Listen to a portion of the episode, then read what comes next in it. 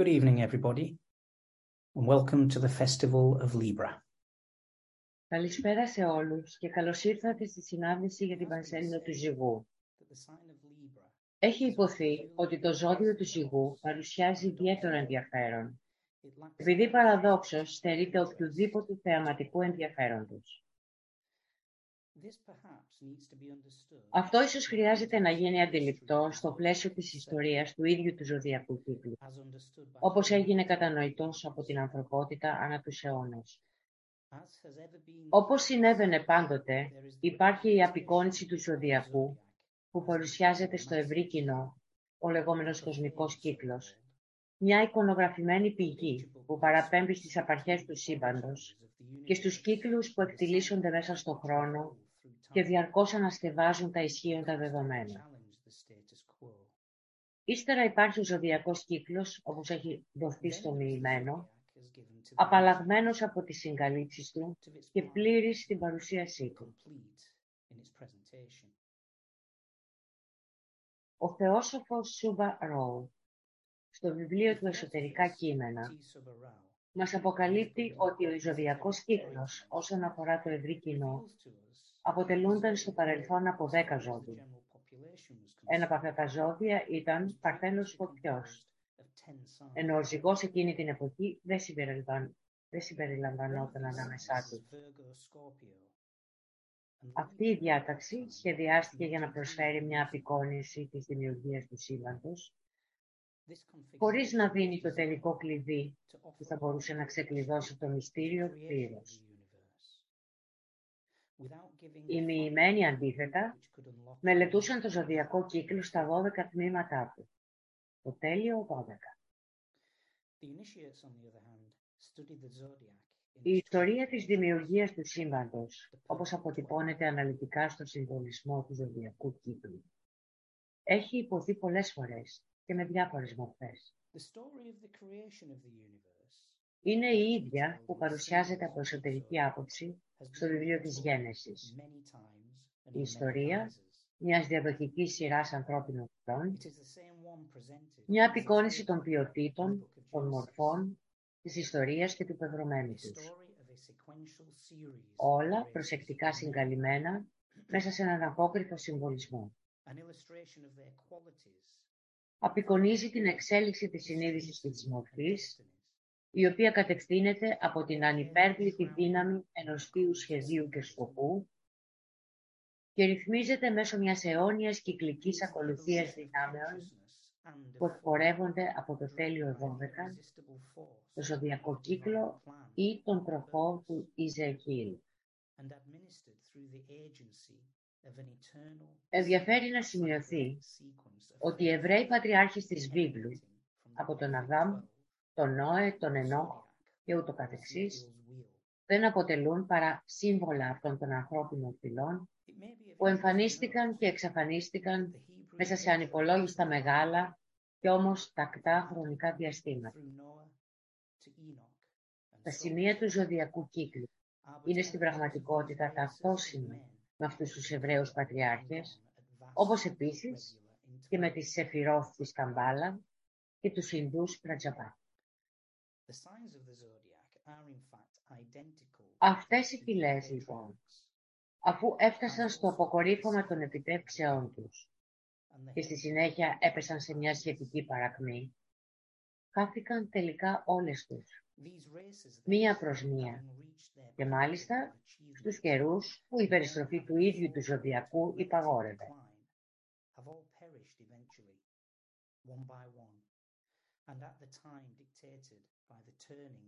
Αυτή η καταστροφή συνέβαινε πάντοτε, αφότου κάποιοι λίγοι και εκλεκτοί οδηγούνταν για ασφάλεια σε κάποια απόμερη γωνιά του πλανήτη, για να λειτουργήσουν εκεί ως σπορά για την επόμενη φυλή. Μια φυλή που θα ανυψωθεί και πάλι σε μεγαλείο και θα προσθέσει τη δόξα και την ποιότητά της στο σύνολο της αναπτυσσόμενης συνείδησης και της εξέλιξης των μορφών στο μοναδικό μικρό μας πλανήτη. Η ιστορία του Νόε και της περιβόητης κυβωτούς του είναι ένα παράδειγμα της συμβολογίας που χρησιμοποιείται στην Παλαιά Διαθήκη για να επικοινωνήσει αυτή την κυκλική εμπειρία μιας φυλής που φτάνει στο χείλος της καταστροφής, δημιουργώντας την αναγκαία αρχή για την επόμενη. Πάντα η καταστροφή αυτή ήταν ένας κατακλυσμός από φωτιά ή νερό.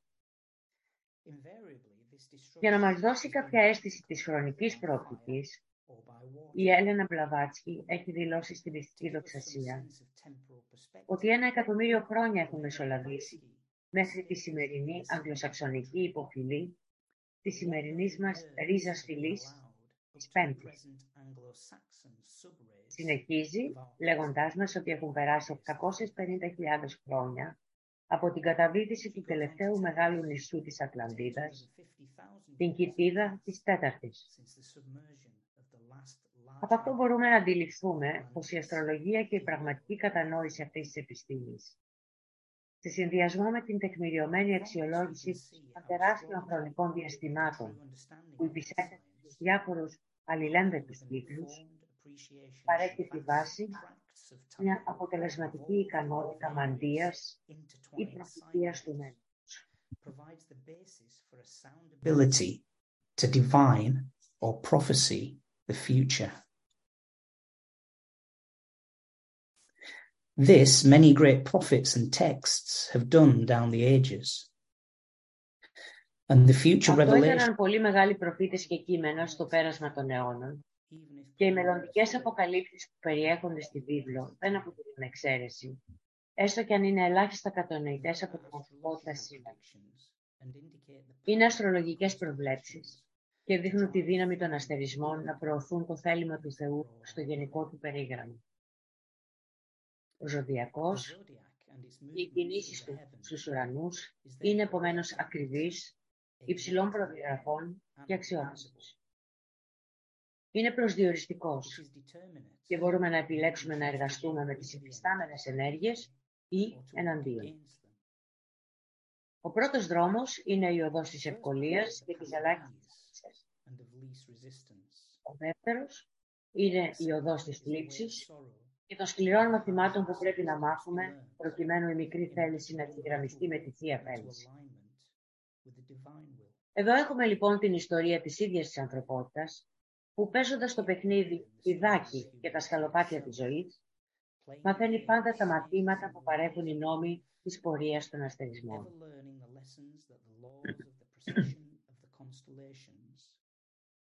Κάποια στιγμή όμως κρίθηκε αναγκαίο από τις ιερατικές τάξεις να παρουσιάσουν 12 ζώδια στις μάζες, αντί για τα προηγούμενα 10.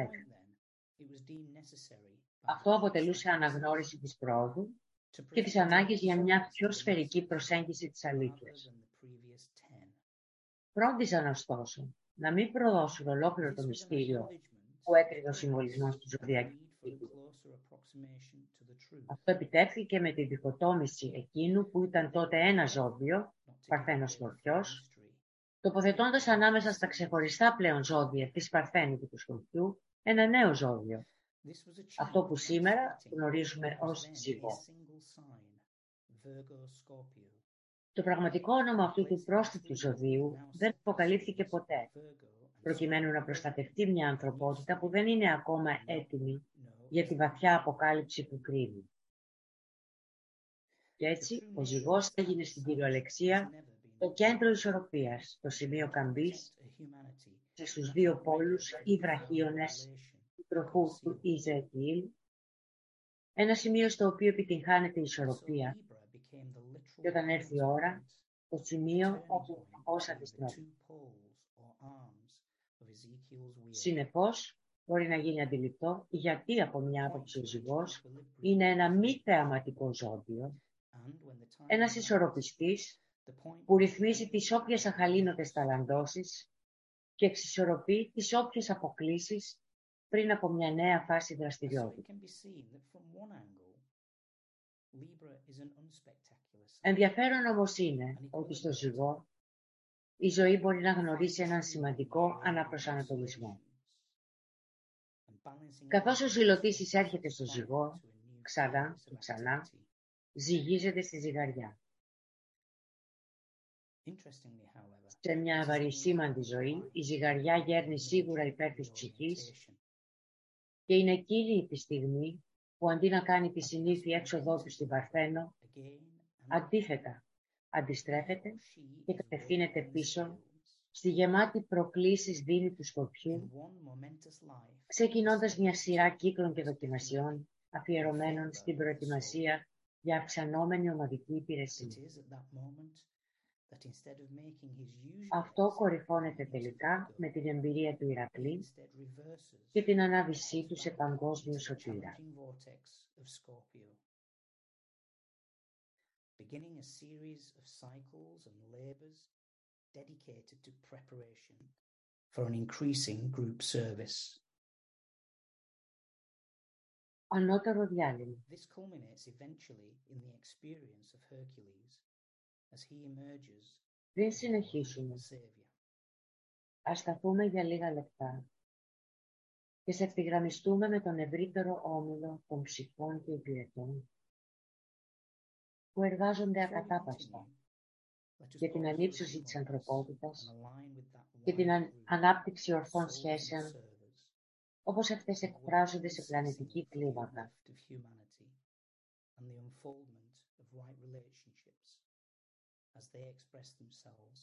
Συνέχεια, ας ηχήσουμε από κοινού τη βεβαίωση του μαθητή.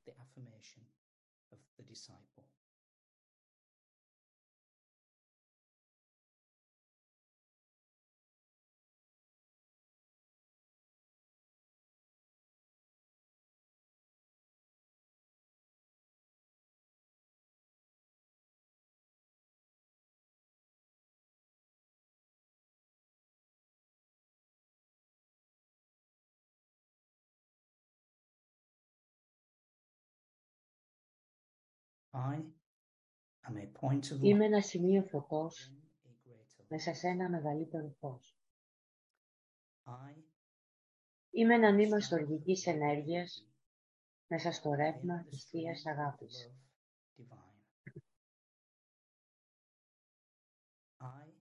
Είμαι ένα σημείο θυσιαστικού πυρός εστιασμένος στην πύρινη θέληση του Θεού. Και έτσι στέκω. And thus I stand. I am a way. Είμαι ένας δρόμος στον οποίο οι άνθρωποι μπορούν να πετύχουν. Είμαι μια πηγή δύναμης που τους επιτρέπει να στέκουν. Είμαι μια δέσμη που λάμπει στο δρόμο Έτσι. Και στέκοντας έτσι, γυρίζω. Και βαδίζω με τον τρόπο αυτό τους δρόμους των ανθρώπων. Και γνωρίζω τους δρόμους του Θεού. Έτσι,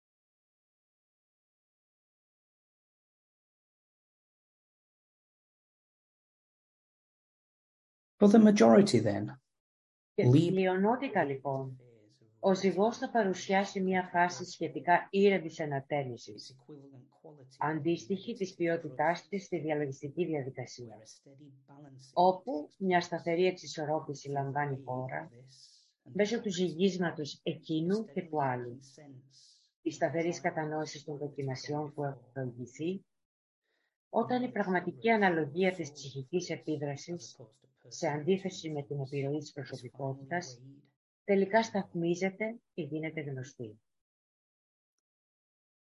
Στο ζυγό, μας λένε, η ψυχή προετοιμάζεται για τη μάχη και η προσωπικότητα αναμένει.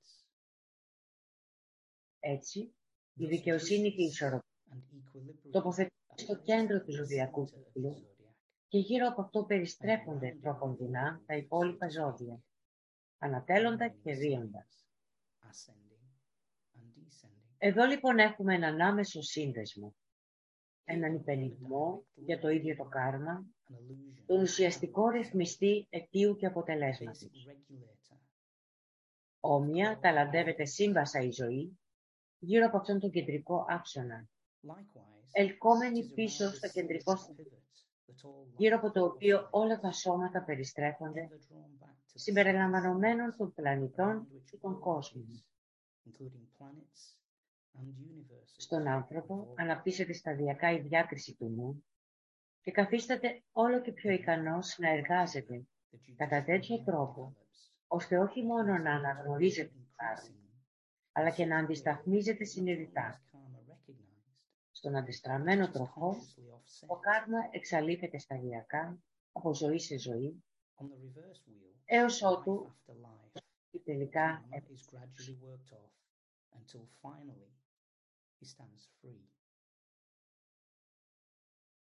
Αυτή η έννοια της εργασίας με τέτοιο τρόπο, ώστε να εξαλειφθεί το κάρμα, είναι ίσως πιο σημαντική από ό,τι πολλοί συνειδητοποιούν. Μας λένε ότι μια ατομικότητα πρέπει να επιστρέφει σε ενσάρκωση ξανά και ξανά, μέχρι να εκαθαριστεί το μερίδιο της Αδιάφορο πόσο καλός ή άγιος είναι ένας άνθρωπος, δεν είναι πραγματικά ελεύθερος από τα δεσμά των τριών κόσμων, μέχρι να απελευθερωθεί από το κάρμα. Αυτό περιλαμβάνει εξίσου το καλό και το κακό κάρμα, που μπορεί να ονομάζεται έτσι, αλλά όπως θα δούμε, στην πραγματικότητα υπάρχει μόνο αιτία και αποτέλεσμα. Όταν όλα τα αίτια εκλείψουν, τότε και μόνο, τότε και μόνο τότε η νομής της ελεύθερος να προχωρήσει έξω από τα δεσμά της γήινης ζωής. Σε αυτό το σημείο παρεμβαίνει ο ζυγός και σε αυτό το ζώδιο ο άνθρωπος αποκτά έντονη επίγνωση των ζευγών των αντιθέτων. Αυτά τα ζεύγη είναι εκείνα που ξεκλειδώνουν το μυστήριο του κάρμα.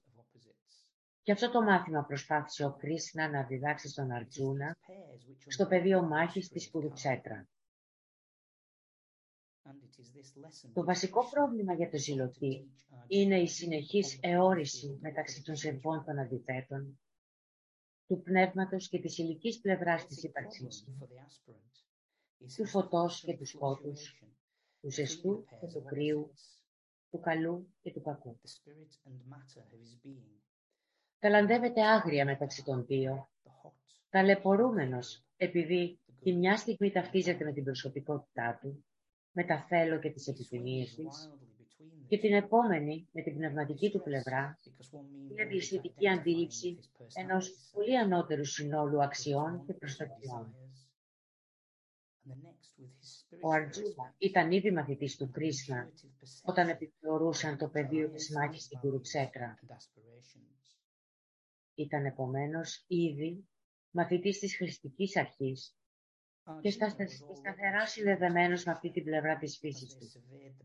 Και αναγνώριζε επίσης ότι προερχόταν από τον κόσμο της σύγχρονης και η άρνηση αυτού του γεγονότος ήταν ανώφελη και χωρίς νόημα. Με άλλα λόγια, βρισκόταν εδώ μετέωρος ανάμεσα σε δύο κόσμους και έβλεπε εναγώνια την προετοιμασία μιας μεγάλης μάχης, στην οποία πολλοί από όσους αγαπούσε στα δύο στρατόπεδα, σκοτώναν. Στο σημείο αυτό ο Κρίσνα τον δίδαξε ότι ο Θεός είναι και πνεύμα και ύλη. Και ότι το να αρνιέται μια πλευρά του θα ήταν σαν να αρνιόταν ένα μέρος του Θεού, σαν να αρνιόταν ένα μέρος του εαυτού του. Έπρεπε τότε απλώς να σταθεί ελεύθερος και από τα δύο άκρα και να εκτελέσει το καθήκον του όσο καλύτερα μπορούσε, επιτρέποντας τις δύο μεγάλες δυνάμεις που ήταν παραταγμένες η μία ενάντια στην άλλη, να λειτουργήσουν όπως ο Θεός έκρινε σκόπιμο. Ο Κρίσνα εξήγησε ότι το αποτέλεσμα ήταν αναπόφευκτο κατά μία έννοια, καθώς οι Πάνταβα που εκπροσωπούσαν τις δυνάμεις του φωτός είχαν ζητήσει την προσωπική αρρωγή του Κρίσνα στη μάχη, ενώ οι Καουράβα είχαν επιλέξει το στρατό του.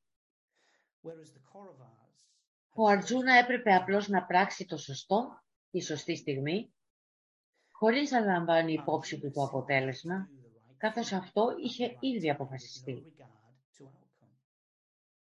Με τον τρόπο αυτό ο Αρζούνα, σεβόμενος το σκοπό του ομίλου, δεν συσσόρευε προσωπικό κάρμα. Με άλλα λόγια, χωρίς να έχει κανένα ιδιωτελές προσωπικό συμφέρον για το αποτέλεσμα, απλώς ενήργησε σύμφωνα με τη Θεία Θέληση.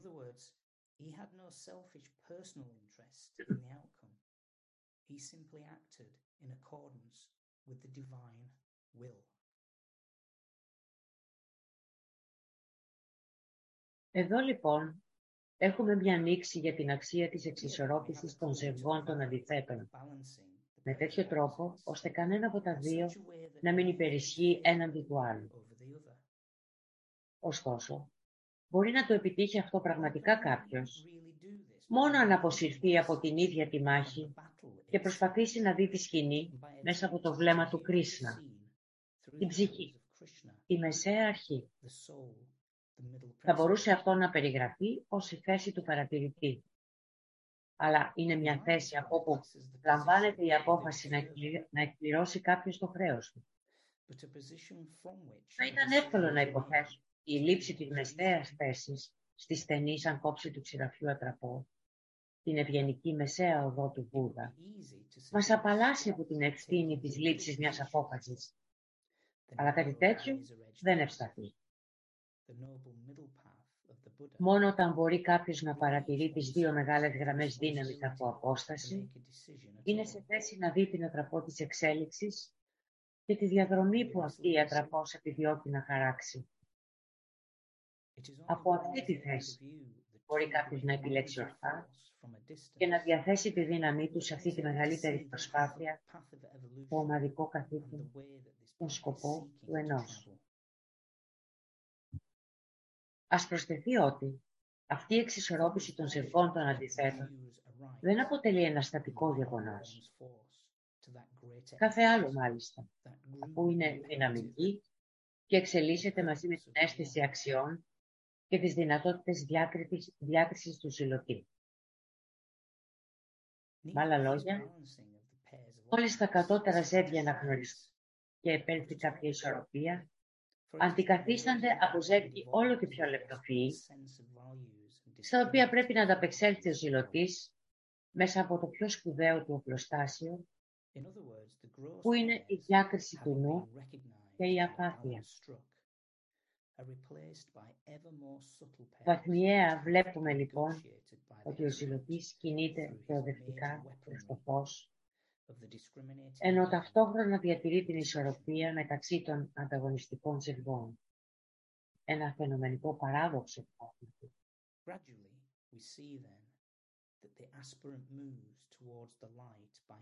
αν είναι συνεπής με τις αξίες του, καθόλου αυτό το διάστημα προστατεύεται από το προσωπικό κάρμα, από τον όμιλο για τον οποίο μοχθεί. Δεν επιδιώκει να κάνει ούτε καλό, ούτε κακό. Παράλληλος, κάνει το σωστό. Σταθερά αποφασισμένος πάντα σε ένα πεδίο που βρίσκεται πάνω από τα εν λόγω ζεύγη. Επομένως, η διαδικότητα επιλύεται πάντα μόνο πάνω σε ένα ανώτερο πεδίο αντίληψης.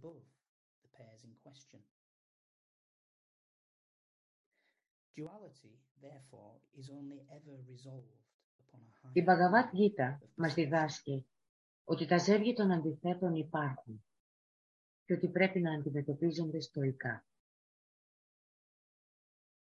Η επιδίωξη της ευχαρίστησης και η αποφυγή του πόνου αποτελεί φυσική ανθρώπινη τάση ένα τρόπο ζωής που διατηρεί, ένας τρόπος ζωής που διατηρείται επί πολλές ενσαρκώσεις.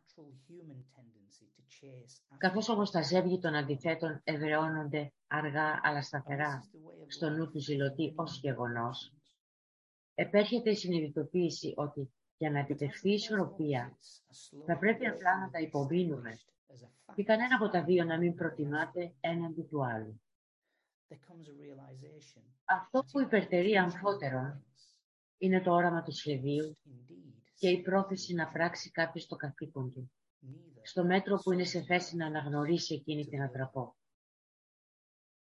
Αυτή είναι η στενή, σαν κόψη του ξηραφιού ατραπός.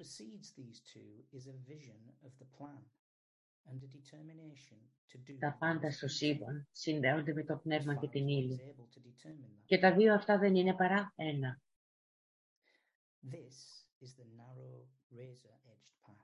Η Μπαγκαβάτ Κίτα μας λέει ότι ευτυχία και δυστυχία είναι ένα και το αυτό.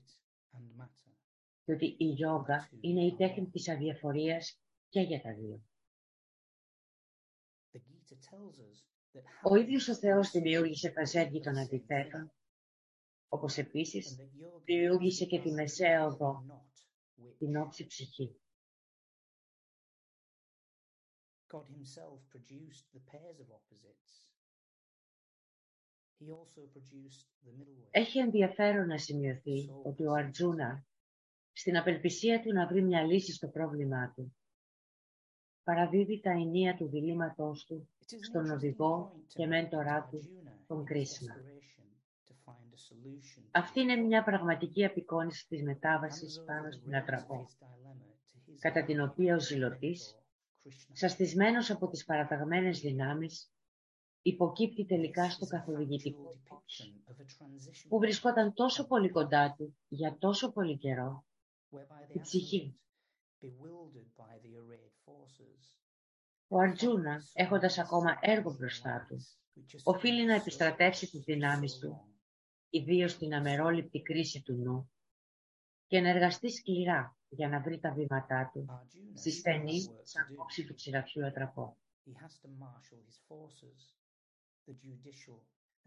Εν τούτης, έχει θέσει την προσωπικότητά του οριστικά στο παρασκήνιο της ζωής και έχει αποφασίσει να προχωρήσει μπροστά με εκείνο που αναφέρθηκε ως οφθαλμός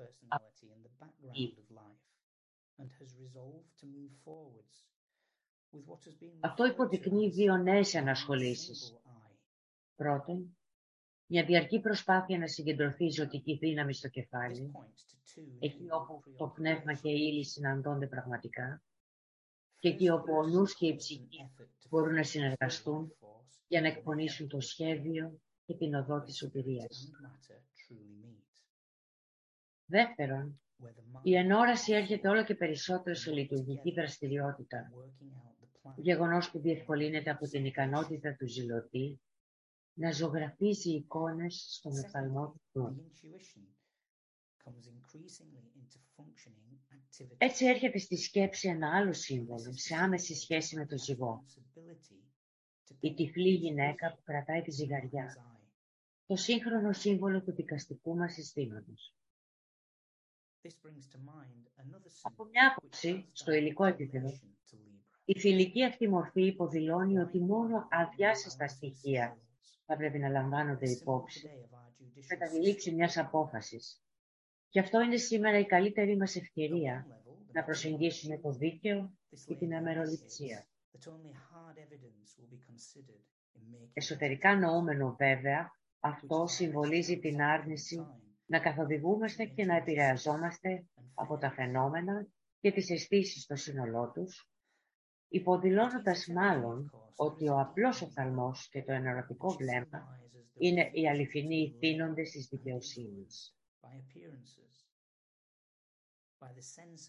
Φυσικά απέχουμε πολύ από το να έχουμε ένα δικαστικό σύστημα που θα μπορούσε να λειτουργήσει μέσω των πλεονεκτημάτων της αληθινής ενωρατικής αντίληψης. Ωστόσο, το σύμβολο αυτό κρατά μπροστά στην ανθρωπότητα την υπόσχεση ότι η αλήθεια μπορεί να εξακριβωθεί μέσω της ενδυνάμωσης του απλού οφθαλμού, μέσω της ενόρασης και της διείσδυσης στον άμορφο και ενοποιητικό κόσμο του βουδικού πεδίου. through the development of the single eye, through intuition and penetration into the formless and unifying world of the Buddhic plane. Στο βιβλίο Μαθητεία στη Νέα Εποχή. Συναντάμε τα ακόλουθα λόγια που απευθύνονται σε ένα μαθητή, τα οποία ίσως συνοψίζουν άριστα την πρόκληση και ταυτόχρονα το δώρο που παρέχει ο ζυγός ζωή της μαθητείας. Ούτε στον πόνο, ούτε στη χαρά βρίσκεται η απελευθέρωση. Ούτε στο σκοτάδι, ούτε στο φως θα εμφανιστεί ο ήλιος. Τα ζεύγη των αντιθέτων περισπούν τα μάτια των ανθρώπων. Μόνο ο απλός οφθαλμός κατευθύνει τα βήματα στο δρόμο.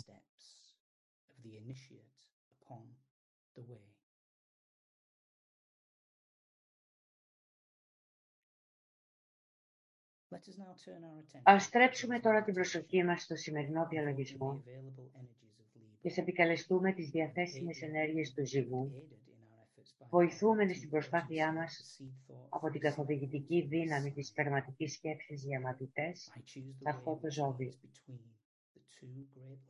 Επιλέγω το δρόμο που οδηγεί μεταξύ των δύο μεγάλων γραμμών δύναμης.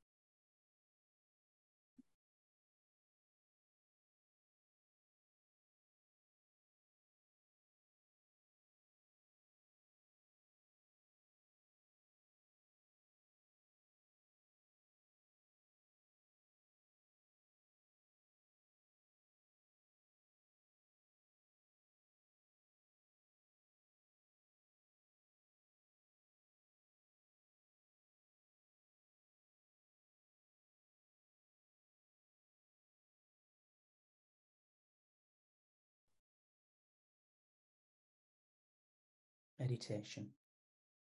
Διαλογισμός. Αφήνοντας να εισχωρήσει το φως. Ομαδική συγχώνευση. Βεβαιώνουμε το γεγονός της ομαδικής συγχώνευσης του ολοκλήρου μέσα στο κέντρο καρδιάς του νέου ομίλου του κόσμου που μεσολαβεί μεταξύ της ιεραρχίας και της ανθρωπότητας.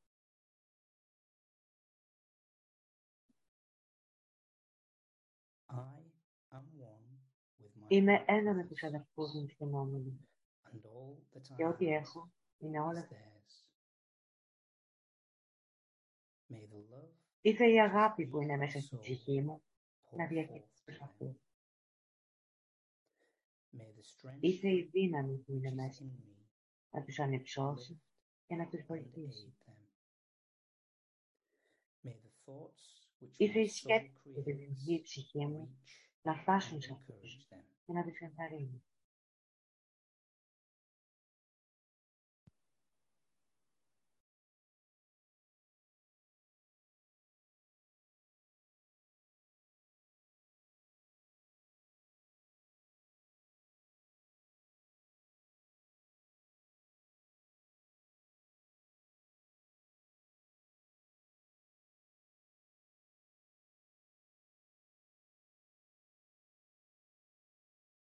alignment.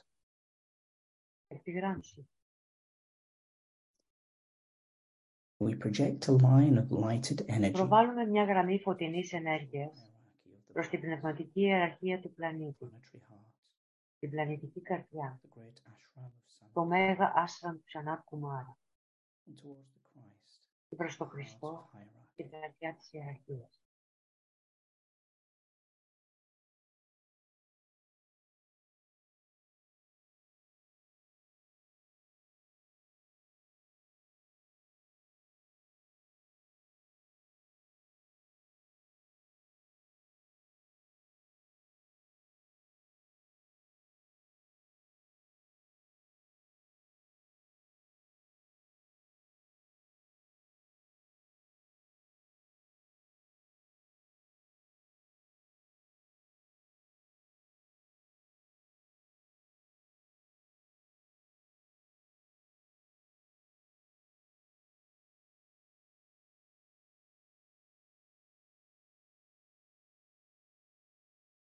Extend the line of light towards Shambhala, Εκτείνουμε τη γραμμή φωτός του και Σαμπάλα.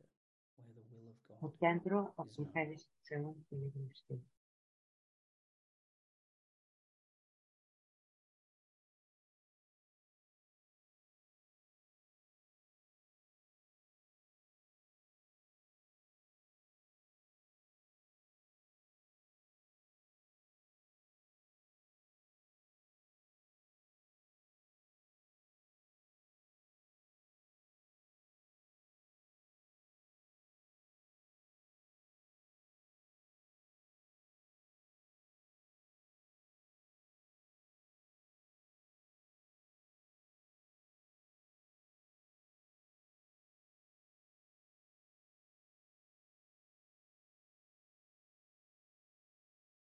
Higher interlude.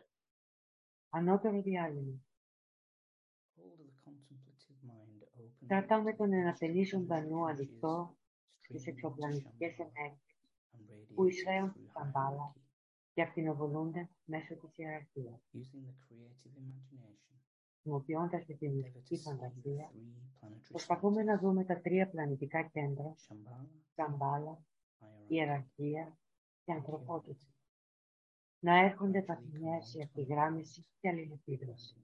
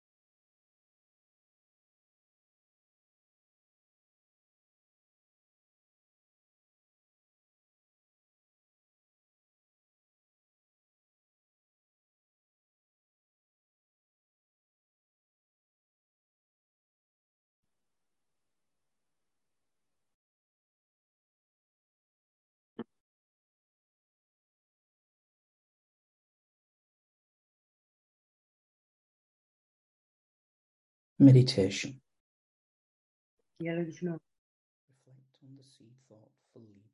Στοχαζόμαστε πάνω στη σperματική σκέψη. I choose the way Επιλέγω το δρόμο που οδηγεί ανάμεσα στις δύο μεγάλες of thought.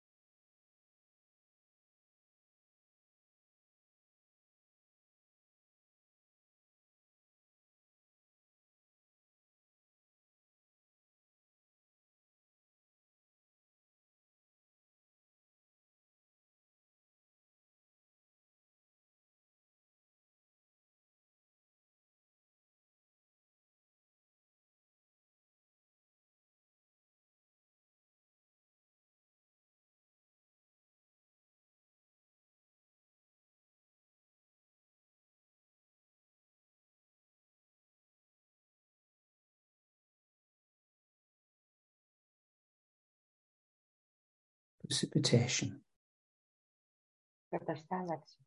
Using the creative imagination, Χρησιμοποιώντας τη δημιουργική φαντασία, οραματιζόμαστε τις ενέργειες του φωτό, της αγάπης και της θέλησης για το καλό, να διαχέονται σε ολόκληρο τον πλανήτη και να κυροβολούν πάνω στη γη σε προετοιμασμένα κέντρα φυσικού πεδίου, μέσω των οποίων θα μπορέσει το σχέδιο να Χρησιμοποιούμε την εξαπλή πρόοδο της Θείας Αγάπης σαν της λαληλουργία καταστάλακτη της ενέργειας. Καμπάλα, ιεραρχία, Χριστός, ο νέος όμιλος εξυπηρετητών του κόσμου, άνθρωποι καλής θέλησης, φυσικά κέντρα διανομή.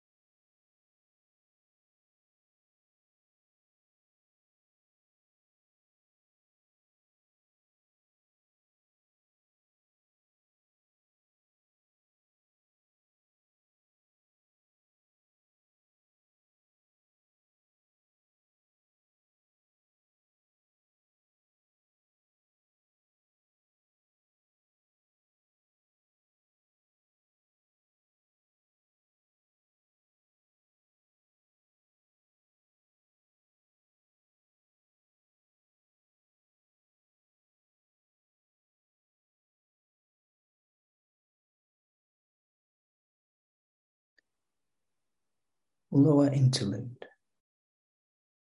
Κατώτερο διάλειμμα. Refocus the consciousness as a group. Επανεστιάζουμε τη συνείδηση σαν όμιλος μέσα στη περιφέρεια του Μεγάλου Άθα. Together, sound Εκπονούμε από κοινού τη βεβαίωση.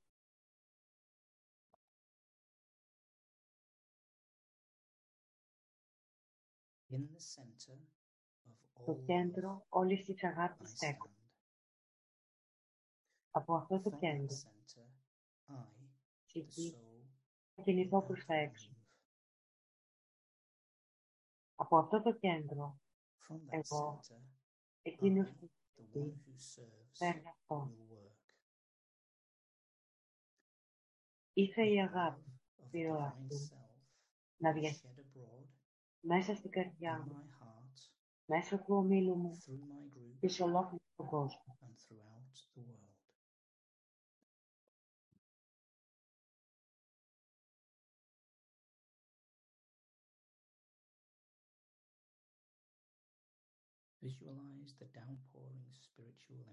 Οραματιζόμαστε released from την Shambhala κατερχόμενη πνευματική ροή through the που hierarchy, απελευθερώνεται από τη Σαμπάλα streaming into μέσω της humanity ιεραρχίας through the prepared και μέσω channel. του προετοιμασμένου καναλιού.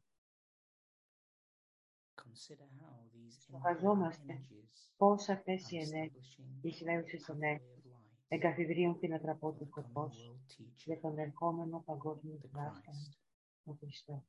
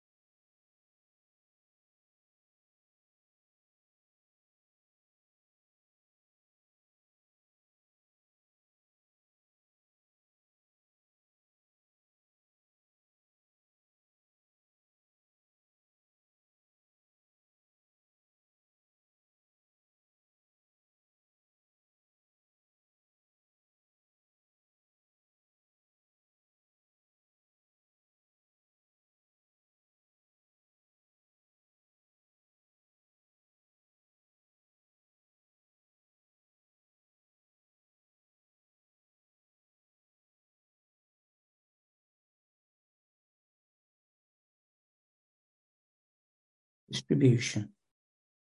Διανομή. Καθώς εκπονούμε τη μεγάλη επίθεση, προγραμματιζόμαστε τη διάχυση του φωτός, της αγάπης και της δύναμης από την πνευματική ιεραρχία μέσω των πέντε πλανητικών εισόδων.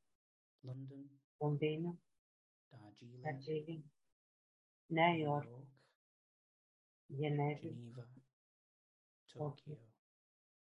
Να κτηνοβολούν τη συντήρηση ολόκληρης της ανθρώπινης φυγής.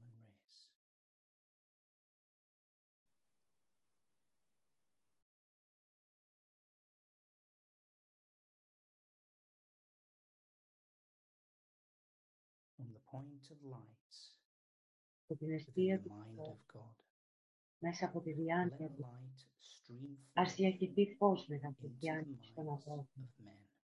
Το φως ας κατέλθει.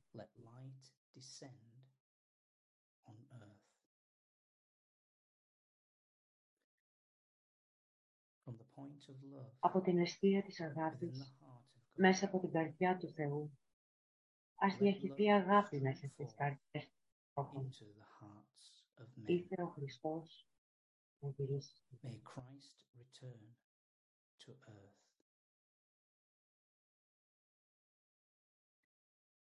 From the center where the will of God όπου η θέληση του Θεού είναι γνωστή, ο σκοπός οδηγεί τις μικρές θελήσεις των ανθρώπων.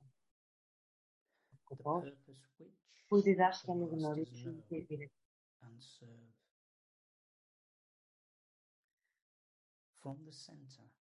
από το κέντρο το φιλί των ανθρώπων, το σχέδιο της αγάπης και του φωτός, ας πραγματοποιηθεί και είτε να συνεχίσει τη φίλη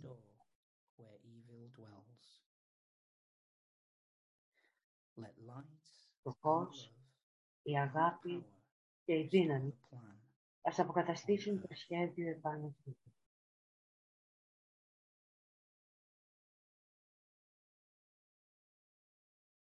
Om.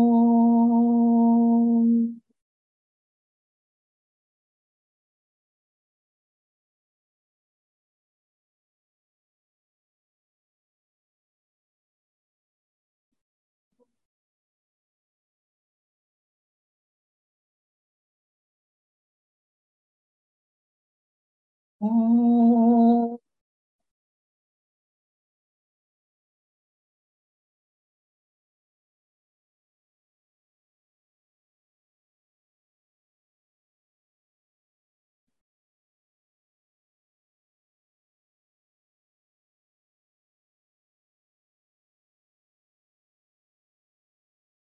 哦。哦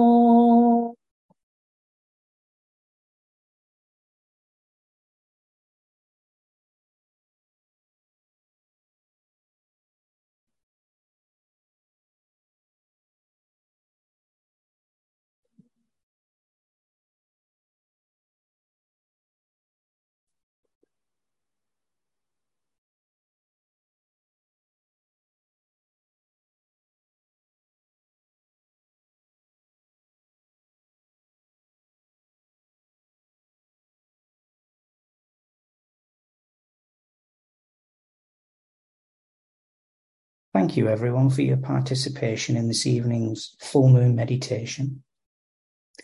A reminder that the exact moment of the full moon will be tomorrow morning, Friday, the 29th of September, at 9.57 Greenwich Mean Time, which is 10.57 British Summer Time. Good night.